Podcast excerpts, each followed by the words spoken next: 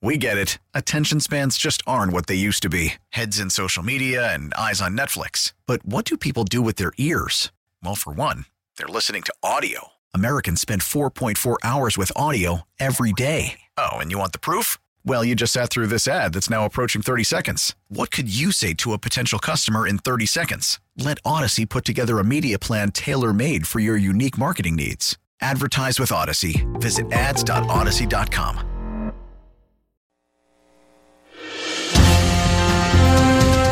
You know, I love all of our Reid on the road journeys across the state of Virginia, occasionally out of the state, sometimes in the other parts of the world.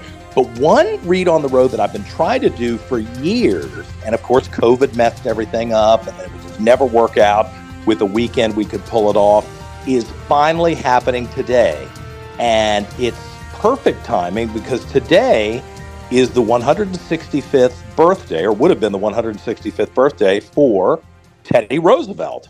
Now, most people have no clue that President Roosevelt had any connection to the Charlottesville area, that he used to go camping and actually had a cabin in the woods outside of Charlottesville. I didn't even know about it until a couple of years ago.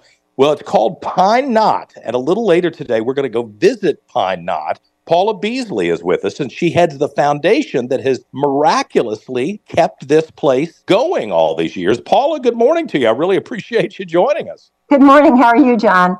Great. I'm so excited to come and see the cabin. You know, it's not Mar-a-Lago, it's not a Kennebunkport or Hyannisport, but it is a part of presidential history and American history.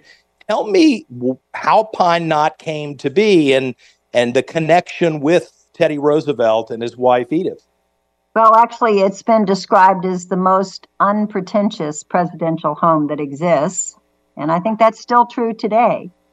Uh, but as TR said, it may be a mere shack of boards, but he thought it was the most delightful little place of its kind that existed. In 1905, TR was elected uh, by the widest uh, popular and electoral majority up to that time. He, of course, had a history from a very small child because he was very, very asthmatic most of his life, all of his life, really, but terribly badly as a child. He sometime had relief from his asthma in nature. And so he, a lot of trips, he went his parents took him to Europe, places searching for his to ease his asthma so he has a very strong connection and some of the other um, significant events in his, his life. He sought to ease his pain from those events through nature. And so he went to a, on a trip out west to bear hunt in Oklahoma and Colorado. He had a Rough Riders reunion in Texas along the way, and he was gone six weeks in total.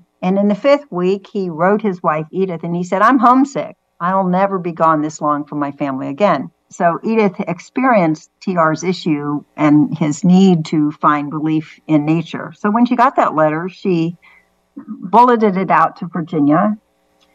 And Pine Knot was a little cottage that was being built. It had just been, it was nearly built, uh, but there were no fireplaces. And Edith saw it and said, This is perfect. It's nestled in the middle of the woods.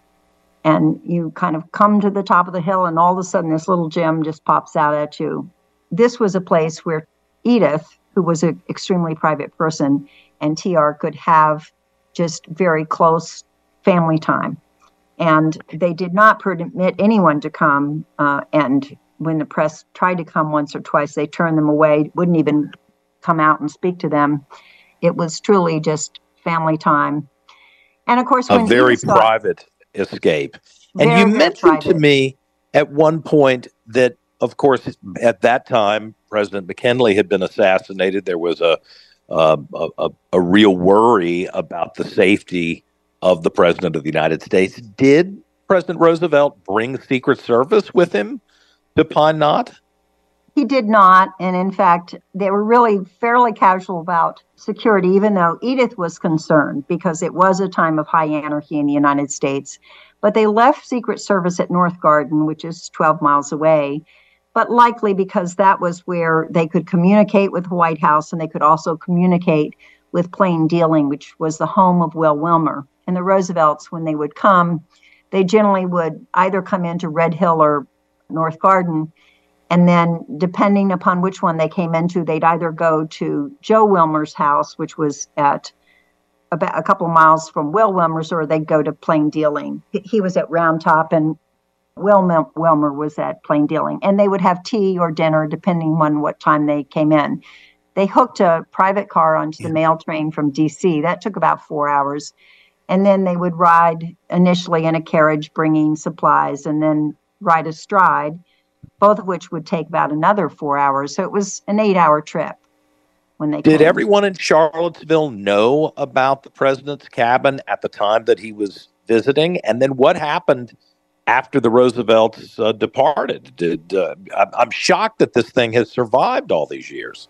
Virginians are really pretty good about honoring people's privacy, and and Roosevelt's made it clear that's that they this was a place where they just wanted to have close family time. And actually, it was very dear. It was as as dear to Edith as to TR. And you also have to think about the fact that the cottage wasn't finished, so it had no plumbing, no electricity, no heating, no interior toilet and mm. no insulation. While they frequently got provisions from plain dealing, they also ate whatever they caught, a squirrel or whatever, and just kind of. It really was rough living, wasn't it? That's that's very remarkable. When you see the cottage, you'll know how rough living it was. yeah. Well, I'm so excited that we're going to, that I'm personally going to finally visit this uh, intriguing presidential site. I've, I've kind of made a point of stopping on the highway and stopping in every town if I can find something that has a connection to a former president. And this is the one in my own backyard that I've missed. And I'm excited that we're able to bring these guests from Richmond up. Now, let's say you wanted to come today to Pine Knot, but it just didn't work out. Do you have days that the that the cabin is open? Do you uh, give tours on a regular basis? How could someone visit, and and how could they be supportive of your efforts to keep this this uh, remarkable site still viable for the next hundred years? Sure. Well, we do do visitations by pre-appointment. All of our docents are volunteers, so we kind of work it in, but we generally are able to manage that schedule pretty well. It can be reached at our email of pkfd at earthlink.net, or you can try calling the phone line, which is 434 286 6106. That one's a little more difficult because if we're out doing tours or something, we may, may not be responding.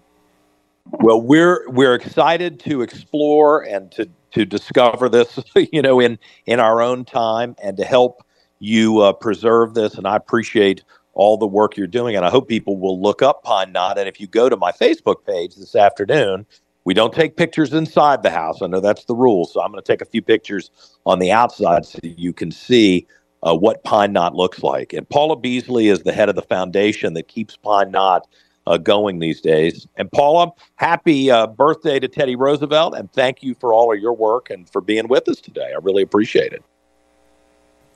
Pretty interesting, huh? other than my list, but that was kind of weird. You know, you could tell I had to pre-tape that with her because she is with all of the Teddy Roosevelt impersonators. no kidding. Today up in Washington, they're having the Teddy Roosevelt birthday uh, board meeting. So Paula won't be with us in Charlottesville today, but one of her assistants will, and I'm very excited about going.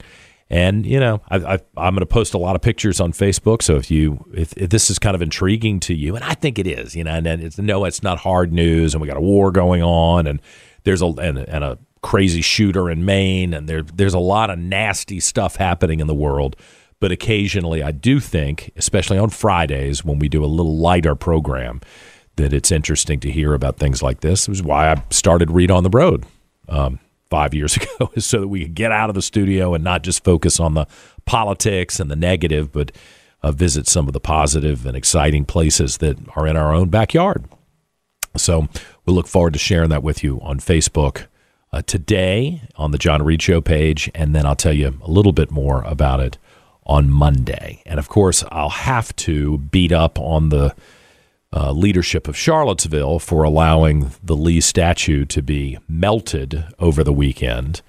Uh, you know, this kind of snuff film looking thing that, that was released by the Washington Post, where these people take great joy and care in destroying someone else's artwork.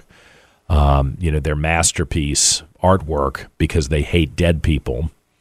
I got a problem with that. I don't know if you do. I have a problem with that because it sets us up to be a society that destroys things instead of creating things, that is vindictive and vengeful instead of forward looking. And I don't think that's good for any of us. So while I'm excited to go see Pine Knot today, I'm very, very disappointed and angry and frustrated with the People's Republic of Charlottesville and the leadership there for allowing this type of destruction. That's not a good sign for the future of Virginia. While I enjoy looking at the past, I got to focus on the future, and we have entrusted some really foolish and arrogant and belligerent and incompetent bad people in leadership positions all across this state, and they must be driven from office. I'm not a Democrat, so I'm not going to talk about harming them personally the way they would probably talk about harming me, but I do think they need to be driven from office, every last one of them. They're sowing the seeds for our destruction. It's 716 on this Friday. I'm John Reid. We're back with more in a moment on News Radio WRVA.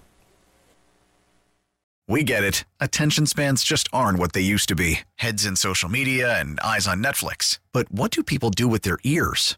Well, for one, they're listening to audio. Americans spend 4.4 hours with audio every day. Oh, and you want the proof? Well, you just sat through this ad that's now approaching 30 seconds. What could you say to a potential customer in 30 seconds? Let Odyssey put together a media plan tailor made for your unique marketing needs. Advertise with Odyssey. Visit ads.odyssey.com.